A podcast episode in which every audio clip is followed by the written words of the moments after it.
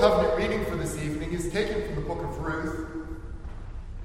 Ruth chapter 3, beginning at verse 1. We will be reading to verse 18, which is the entire third chapter. The word of the Lord. Then Naomi, her mother-in-law, said to her, "My daughter, should I not seek rest for you, that it may be well with you? Is not Boaz our relative, with whose young women you were? See, he is winnowing barley tonight at the threshing floor. Wash therefore and anoint yourself, and put on your cloak, and go down to the threshing floor. But do not make yourself known to the man until he has finished eating and drinking. But when he lies down, observe the place where he lies. Then go and uncover his feet and lie down, and he will tell you what to do." And Ruth replied, "All that you say, I will do." So she went down to the threshing floor and did just as her mother-in-law had commanded her. And when Boaz had eaten and drunk, and his heart was merry, he went to lie down at the end of the heap of grain. Then she came softly and uncovered his feet, and lay down. At midnight, the man was startled and turned over, and behold, a woman lay at his feet. And he said, "Who are you?" And she answered, "I am Ruth, your servant. Spread your wings over your servant, for you are a redeemer." And he said, "May you be blessed by the Lord, my daughter. You have made this last kindness greater than the first, in that you have not gone after young men, whether poor or rich. And now, my daughter, do not fear. I will do for you all that you ask, for all my fellow townsmen know that you are a worthy woman. And now it is true that I am a redeemer, yet there is a redeemer nearer than I. Remain tonight, and in the morning, if he will redeem you, good, let him do it. But if he is not willing to redeem you, then as the Lord lives, I will redeem you. Lie down until morning." So she lay at his feet until the morning, but arose before one could recognize another. And he said, "Let it not be known that the woman came to the threshing floor." And he said, "Bring the garment you are wearing and hold it out."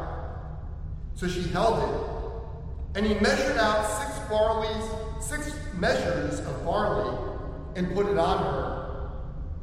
Then she went to the city, and when she came to her mother-in-law, she said, "How did you fare, my daughter?"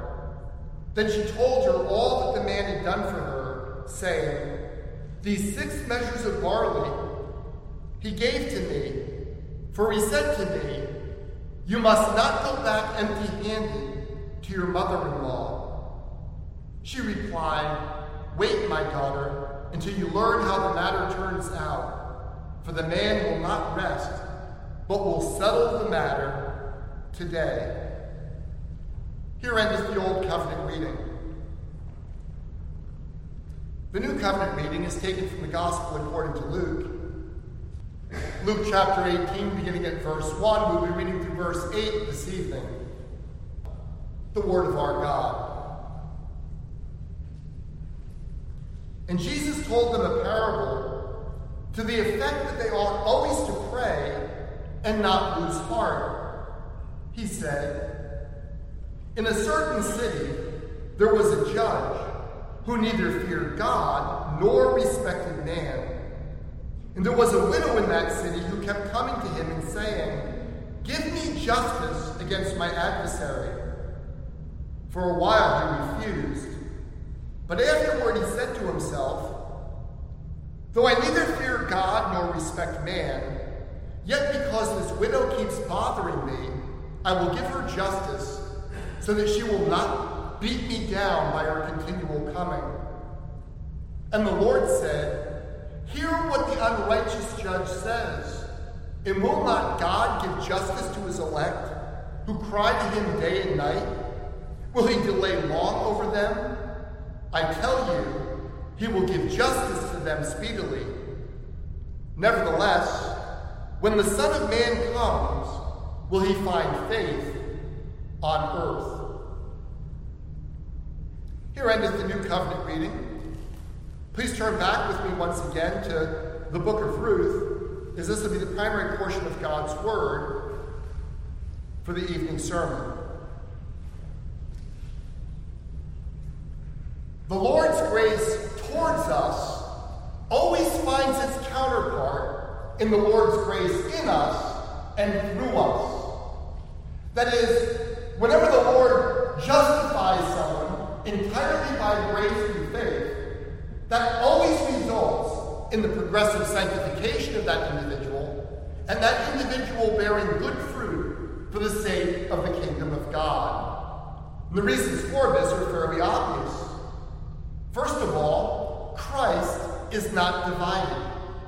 We cannot slice off the part of Jesus that is the Savior from the part of Jesus that is the Lord. And therefore, since you are saved in Christ, if you have Jesus as your Savior, at least in principle, you are committed to bowing down to Jesus as your Lord, and that will necessarily change the way that you live, and it will change the way that you are living for the good. Second, the only reason why we come to believe in Jesus Christ in the first place is because the Holy Spirit has come and changed our hearts. He has taken out our rebellious and hard hearts and replaced them with hearts that are tender toward the living God. And when the Holy Spirit does that, he doesn't simply do that act and leave. Rather, he does that act of changing our hearts, and then he dwells within us. The Holy Spirit dwells inside every single believer.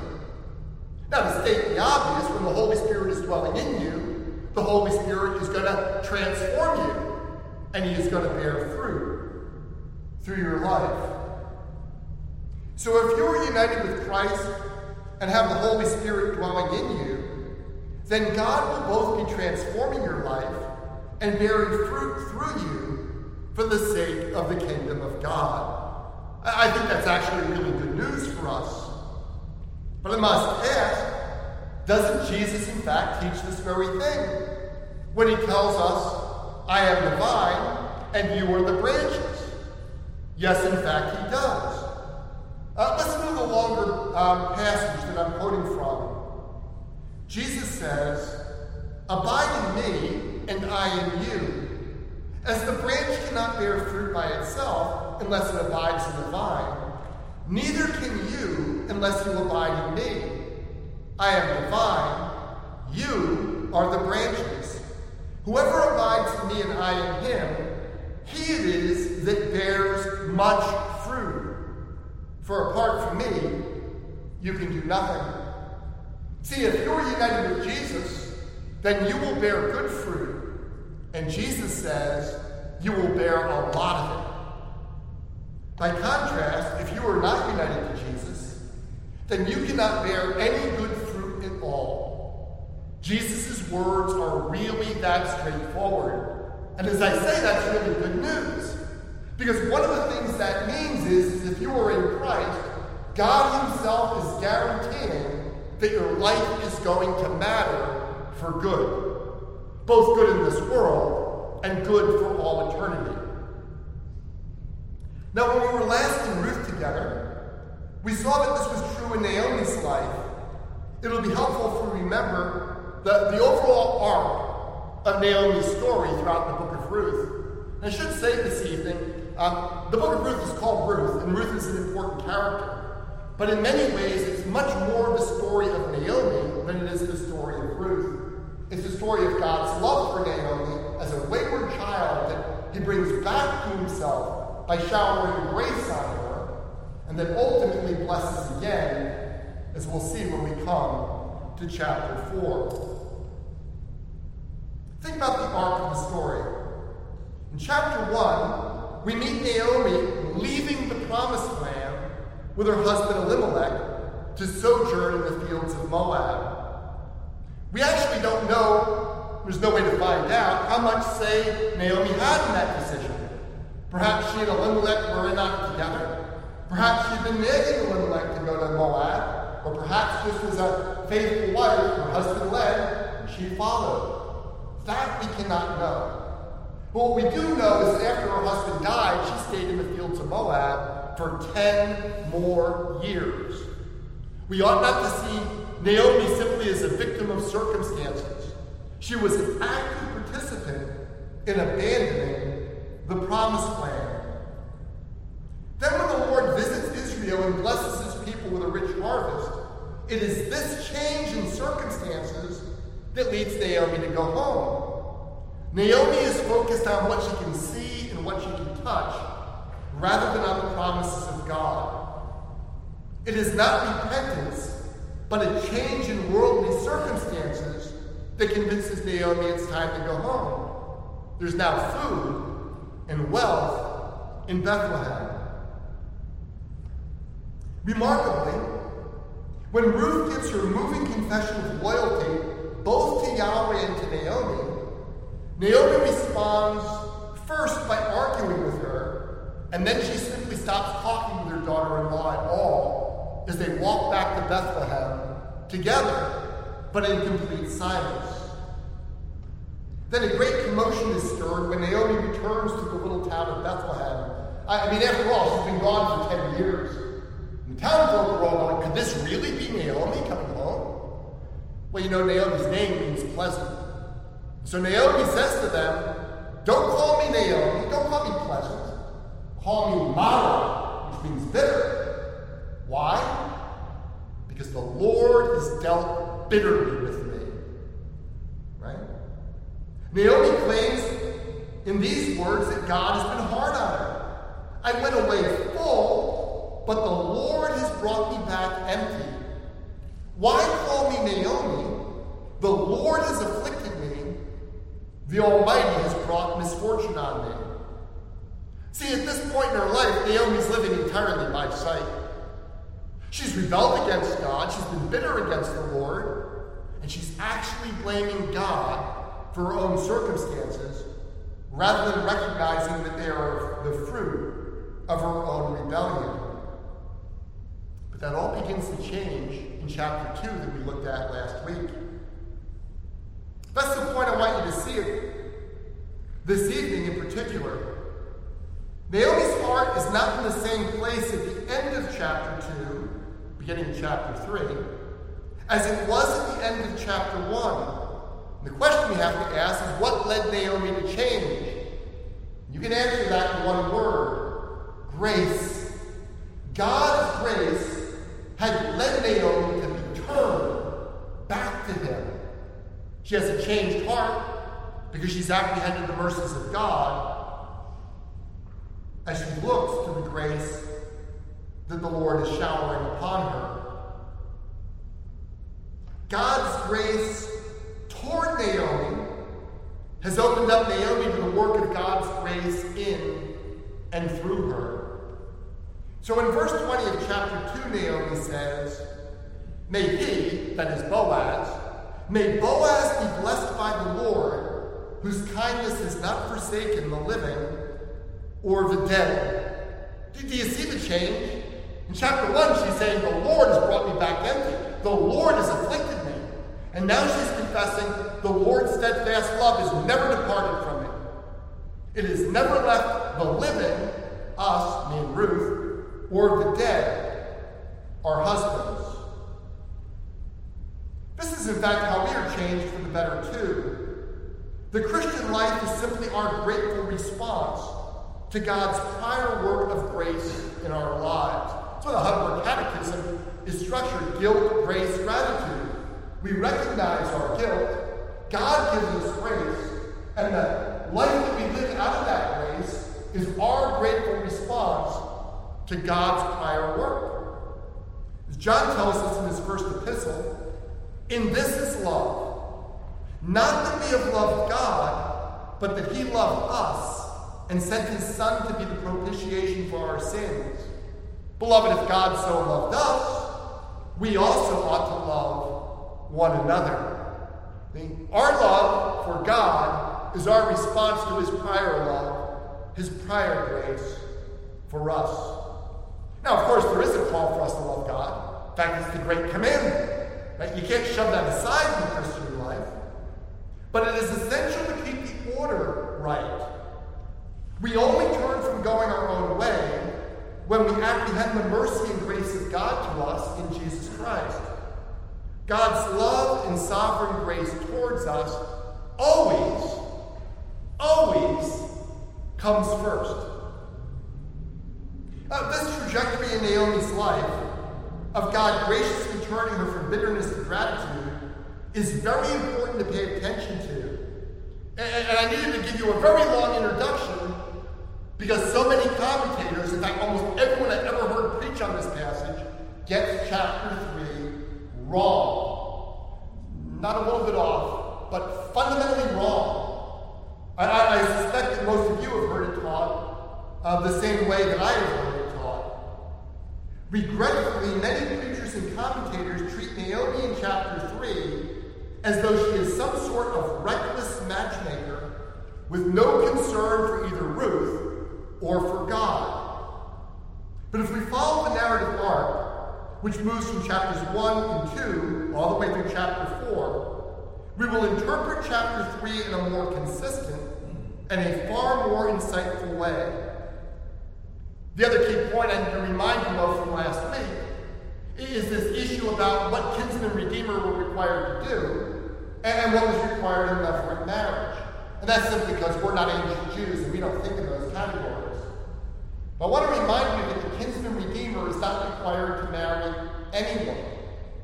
The kinsman redeemer laws were about land, it's about keeping land in the family. It was levirate marriage laws that required a brother-in-law. I would argue a brother-in-law who's single, but there's a scholarly debate about that. But we require a brother-in-law to marry the widow of their deceased brother. Now that's important for us to remember, because presumably Naomi does not have a living brother-in-law. She, after all, had told Orpah and Ruth that there was no hope for her getting married again. That would make no sense if there was someone who was legally obligated to do so. And of course, Ruth doesn't have anyone that's a brother-in-law to marry her, because her brother-in-law is dead, died in Moab with her husband. So there is no one required to marry either one of them. But secondly, there is no kinsman to redeem Ruth's land. And the reason for that is pretty obvious. She doesn't own a single square inch of land in all of Israel. Right? So even if a kinsman was required to redeem Ruth, she doesn't have anything to redeem. The redeemer would have to redeem by marrying Naomi. So you have to think, something that would have been obvious to an ancient Jew is, how does this work of kinsman redeemer end up needing to marry Ruth in order to get Naomi's land? And the answer is actually pretty simple once you ask the question correctly. The only person who has the right to sell Naomi's land is Naomi. So what is Naomi doing?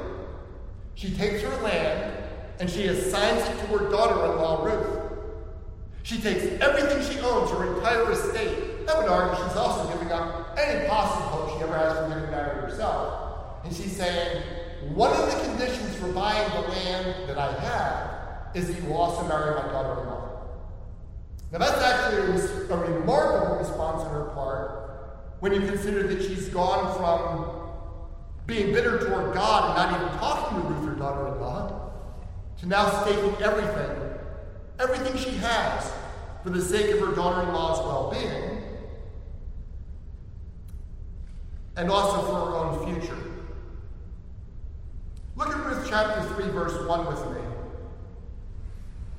Then Naomi, her mother-in-law, said to her, "My daughter, should I not seek rest for you, that it may be well with you?" See, before, Ruth was a nuisance to Naomi. But now that Naomi's apprehended the grace of God, coming from Boaz, coming from Ruth back into her house, Naomi is now saying, no longer am I thinking first about me, but about you. Should I not be seeking your well-being, your rest, my daughter? What exactly is Naomi doing here? As I point out, many sermons and even A fair number of scholarly commentaries treat Naomi as though she is just acting like a reckless busybody who is trying to push Ruth into a relationship with Boaz, even at significant risk to Ruth's own virtue and reputation. Have any of you ever heard Ruth taught that way? I want to suggest that if you've heard Ruth taught 2 or 3 times, it would be almost strange if you hadn't heard it taught that way, because I've heard it taught that way all throughout my life. But that can't possibly be right. Among many other things, Ruth is an entirely virtuous person from the moment she's committed to Yahweh. And this portrays Ruth as though she's simply going out to sexually seduce Boaz into some sort of relationship. And of course, it paints Naomi in a rather unattractive position as well. And it simply doesn't fit the purposes of the book. Such an approach simply doesn't fit with Naomi's response to the Lord's grace in chapter 2, and what we will look at, Lord willing, in chapter 4 next week. So let me offer you the alternative approach, which I think does much more justice in the passage, and actually helps us understand the whole book in a way that is very practical in our own lives. This verse involves Naomi responding in kind to the beautiful words of Ruth back in chapter 1. Let me say that again. That this verse about Naomi seeking to find rest for her daughter-in-law and everything that follows is part of Naomi's beautiful response to the remarkable profession that Ruth had made back in chapter 1. That may be among the most famous verses in the chapter, so I'm sure they're familiar with you, but I'm going to read them again so that they're ringing in your imaginations. Ruth said, "Do not urge me to leave you or to return from following you. For where you go, I will go.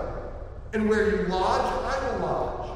Your people are my people, and your God is my God. Where you die, I will die, and there will I be buried. May the Lord do so to me and more also, if anything but death parts me from you." Ruth makes this extraordinary profession of loyalty to Naomi. First, it's a loyalty profession to God, but out of that, she makes a profession of profound loyalty to Naomi until they both die. And Naomi responds with silence, won't even talk to her daughter-in-law. But now Naomi's heart's been changed by the grace of God. God's grace toward Ruth was being reflected in God's grace through Ruth.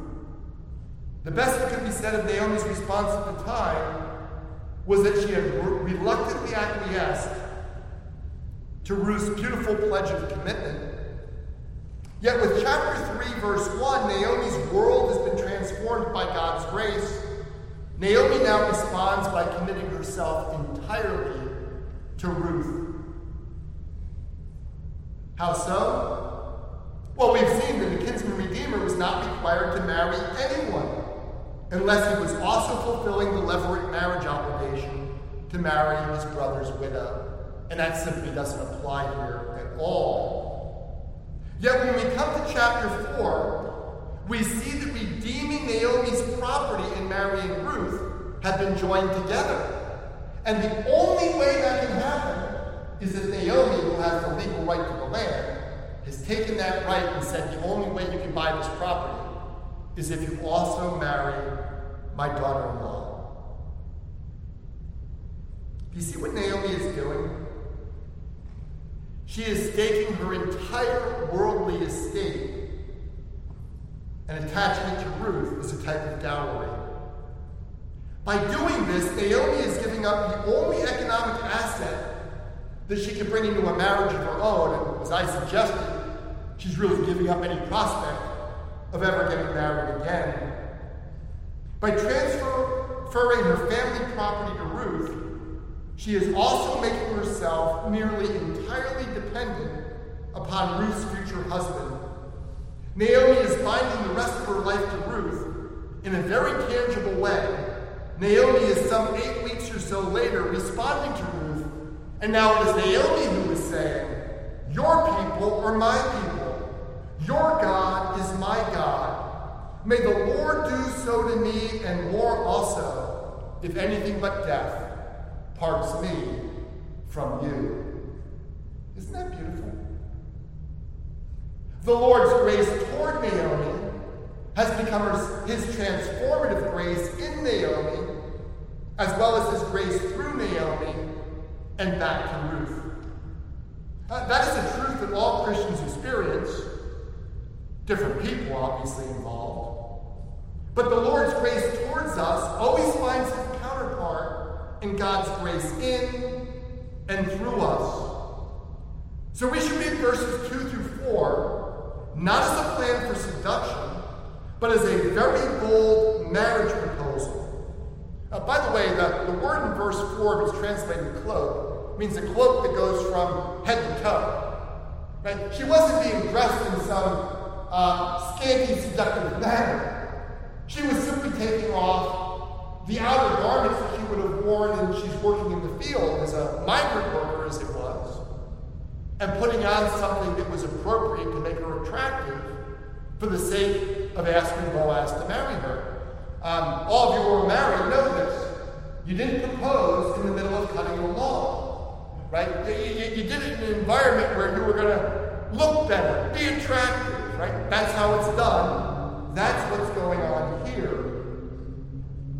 Naomi is wrapping up her own future with Ruth's, and she is guiding her daughter-in-law on how to go about proposing marriage to Boaz in a manner that is most likely to be successful, which Ruth in verse 5 commits herself to carrying out. Ruth replies, all that you say, I will do. Verses 6 and 7. So Ruth went down to the threshing floor and did just as her mother-in-law had commanded her. And when Boaz had eaten and drunk, and his heart was merry, he went to lie down at the end of the heap of grain. Then Ruth came softly and uncovered his feet and lay down. Scholars have tried, but it's difficult to get the precise meaning of lying down at a man's feet here. Most likely it refers to a gesture of humility and a willingness to follow his godly leadership should he accept her proposal of marriage. Ruth must have been a nervous wreck, though. She goes there, she lies down, she's awake. Ruth, I don't know if Boaz is snoring or not, but every minute must have seemed like an hour to her, and I can imagine her heart pounding in her chest, wondering how Boaz would respond, wondering if in fact he would commit to marrying her. Finally, at midnight, Boaz is startled, and he realizes that there's someone else on the threshing floor with him. Who are you? I don't know, because he thinks there's a thief in there, and that's why he's lying at the threshing floor in the first place, to keep the thieves away from his grain. Who are you, he demands. To his great surprise, the reply came from a gentle young woman. As the tension went out of his body, Boaz heard words that would change his life and actually the course of history forever. I am Ruth, your servant. Spread your wings over your servant, for you are a redeemer. There is zero ambiguity in what Ruth is doing. Ruth is proposing marriage. Well, I say there's zero ambiguity. There would have been zero ambiguity to Boaz, but there might be a bit of ambiguity to us. We need to unpack this just a little bit. First, you may have noticed that Ruth says more than Naomi had told her to say. Back in verse 4, Naomi had told Ruth that Boaz would know what to do. That is, Naomi was trusting in Boaz's virtue and good judgment. Not surprisingly, Ruth doesn't want there to be any possibility of misunderstanding what she's doing coming to the threshing floor in the middle of the night. So Ruth directly proposes marriage to Boaz, without waiting for him to figure out the symbolism of her lying down on his feet. Let me just say, ladies, That's wise. Speaking on behalf of about half the men in the room, maybe all of us, we are not always the best at picking up on subtle clues. Sometimes it's best just to tell us what you want, particularly in a matter as important as this. Second, Ruth says, spread your wings over your servant. Now that word translated wings can also be translated the corner of your garment, or the wing of your garment. But the ESV wisely translates it wings so that we keep a connection with what Boaz said to Ruth back in chapter 2. In chapter 2, Boaz told Ruth, all that you have done for your mother-in-law since the death of your husband has been fully told to me, and how you left your father and your mother and your native land and came to a people that you did not know before. The Lord repay you for what you have done, and a full reward be given you by the Lord, the God of Israel, under whose wings you have come to take refuge. See, Boaz recognized that Ruth had come under the sheltering wings of Almighty God, and he prayed that the Lord would bless her for that act of faith. And then immediately he began to be the instrument through which the Lord gave Ruth that blessing. This is a common pattern in the book of Ruth. Back in chapter 1, Naomi had prayed that the Lord would provide Ruth with a place of rest. I'm sorry, back in verse 1, Naomi prayed that the Lord would provide Ruth with a place of rest, that is a secure home filled with the Lord's blessing. At the beginning of today's passage, Naomi asks that very thing. My daughter, should I not seek rest for you, that it may be well with you? Naomi had asked this. Now she's trying to bring it about. She's trying to be the answer to her own prayer. That contains an important lesson for us. As we pour our hearts out to the Lord, seeking the Lord's blessings upon other people, one of the questions we ought to ask is, Lord, might I be the answer to my own prayer? Lord, would you use me to fulfill what I'm asking you for? Perhaps God will do that in your own life. Now, Ruth was boldly asking Boaz to be part of God blessing her by pledging his life to her in marriage. You recall that Boaz had prayed, the Lord repay you for what you have done, and a full reward be given you by the Lord, the God of Israel, under whose wings you have come to take refuge. Now Ruth is saying, Boaz, won't you be the one who provides me with the Lord's shelter and rest? Spread your wings over your maidservant. Third, it is helpful for us to know that the image of a man casting the edge of his garment, the other meaning of this word, over a woman was a well-known symbol for a commitment of marriage. One of the striking examples of this, in this case, it has to do with the Lord marrying Israel, is found in Ezekiel 16, verse 8. There in Ezekiel 16:8, the Lord says to Israel, when I passed by you again and saw you, behold, you are at the age for love, and I spread the corner of my garment over you and covered your nakedness. I made my vow to you and entered into a covenant with you, declares the Lord God, and you became mine. See, that's the symbolism of the Lord marrying Israel, that the Lord spread the corner of his garment over her. And that's what it means here as well. The Lord himself used this image of spreading the corner of his garment over Israel as a symbol for taking Israel to be his wife. This, of course, should remind us that every marriage, but I would say particularly every Christian marriage, is intended to reflect and portray the relationship of Christ with his church.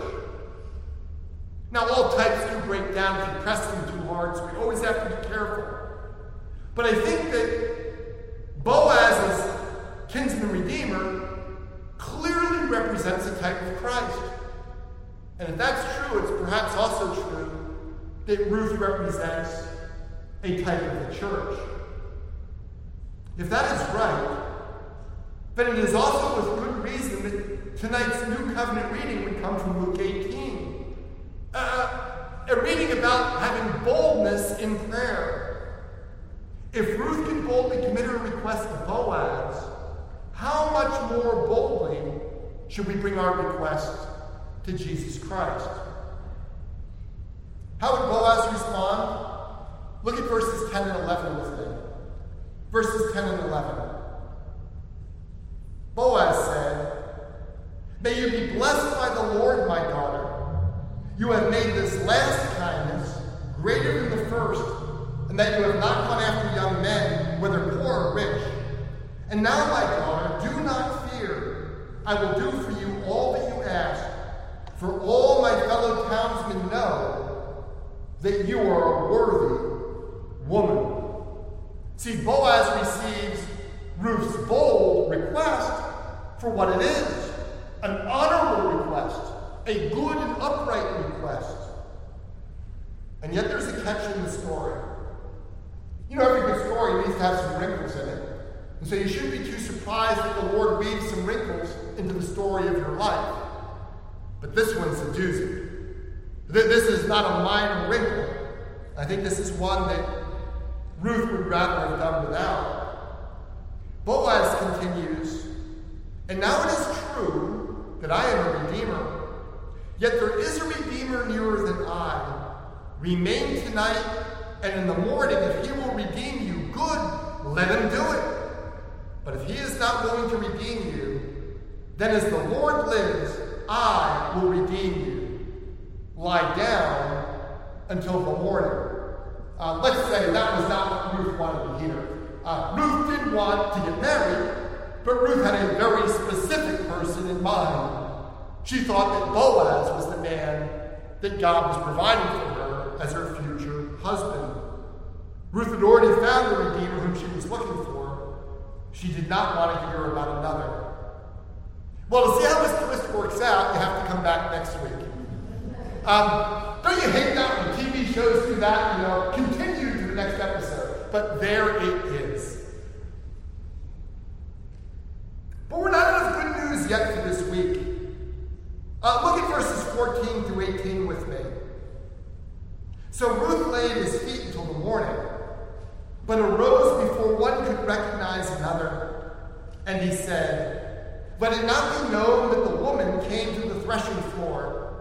And he said, 'Bring the garment you are wearing and hold it out.' So she held it out, and he measured out 6 measures of barley and put it on her. Then she went into the city, and when she came to her mother-in-law, she said, 'How did you fare, my daughter?' Then she told her all that the man had done for her, saying, 'These 6 measures of barley he gave to me, for he said to me, you must not go back empty-handed to your mother-in-law.' And Naomi replied, 'Wait, my daughter, until you learn how the matter turns out. For the man will not rest, but will settle the matter today.'" What's the big deal about Ruth bringing back so much food to her mother-in-law? Just one point. When Naomi returned to Bethlehem, she said, "I went out full, and the Lord brought me back empty." And now the Lord, through Boaz, is making clear, "I will never leave you empty again." I think that's beautiful. As we are moved by the beauty of this story, we ought to remind ourselves it's also our story. And we have someone better than Boaz as our kinsman redeemer. Ian Duncan puts it well. The real story, the real love story in this book, is ultimately not about Boaz and Ruth. The real love story is behind the scenes. It's the story of the love of God for his straying sheep. It is the love that chose and called Abraham and then persisted in pursuing his rebellious offspring. It is the love that would not let them go in spite of the centuries-long history of rebellion and idolatry. This love took its fullest shape in the coming of Jesus Christ, His love for us took him much further than a grain pile at midnight. It caused him to leave the glories of heaven and come down and live as an ordinary worker. It led him to come as a baby to Bethlehem, where he found no refuge. Unlike Ruth, there was no place of rest for Jesus in Bethlehem, no godly Boaz to protect him. Instead, he had to make do with the temporary place in the stable before he was driven out with his parents, having to flee for his life, even when he was a baby. The same love of God took Jesus all the way to the cross. There, in the midst of a darkness far deeper than midnight, he offered himself up for the sins of his people. There, he was abandoned by God the Father, who turned aside his face because he would not and could not look upon his own son. Why did Jesus do this? It wasn't because we were such a wonderful people and he couldn't live without us. I trust you all know that. It is because God was so committed to saving sinners like us, and this was the only way he could do it and maintain his own justice. It was out of God's love for us that Christ died. Do you know the love of God in Christ like this? Have you responded by giving your heart fully to him? If you do, he is your Redeemer, and he will receive you. Indeed, he already has received you into his family. He will cover you with his wings and be your refuge. He will spread the robe of his own perfect righteousness to cover your nakedness. No matter how undeserving you are, no matter what you've done or what you've been, the invitation is open to come and be redeemed. God will welcome you for the sake of Christ. He loves his son, Jesus Christ, that much. And he loves all those who trust in Christ that much as well. The question we have to ask ourselves is, what is holding us back? You know, one of the great regrets many people have when they get to the end of their lives is they let a great love or a great opportunity pass by. Beloved, don't let that be you. If Ruth had passed through life without committing herself to Boaz, the book of Ruth would be a tragedy. Yet one greater than Boaz is here. Will you not flee to him with greater abandon in the coming week? What's holding you back? The biggest thing that you have to lose is the crushing guilt of your own sins. And you have an eternity of the love of God to gain. Amen.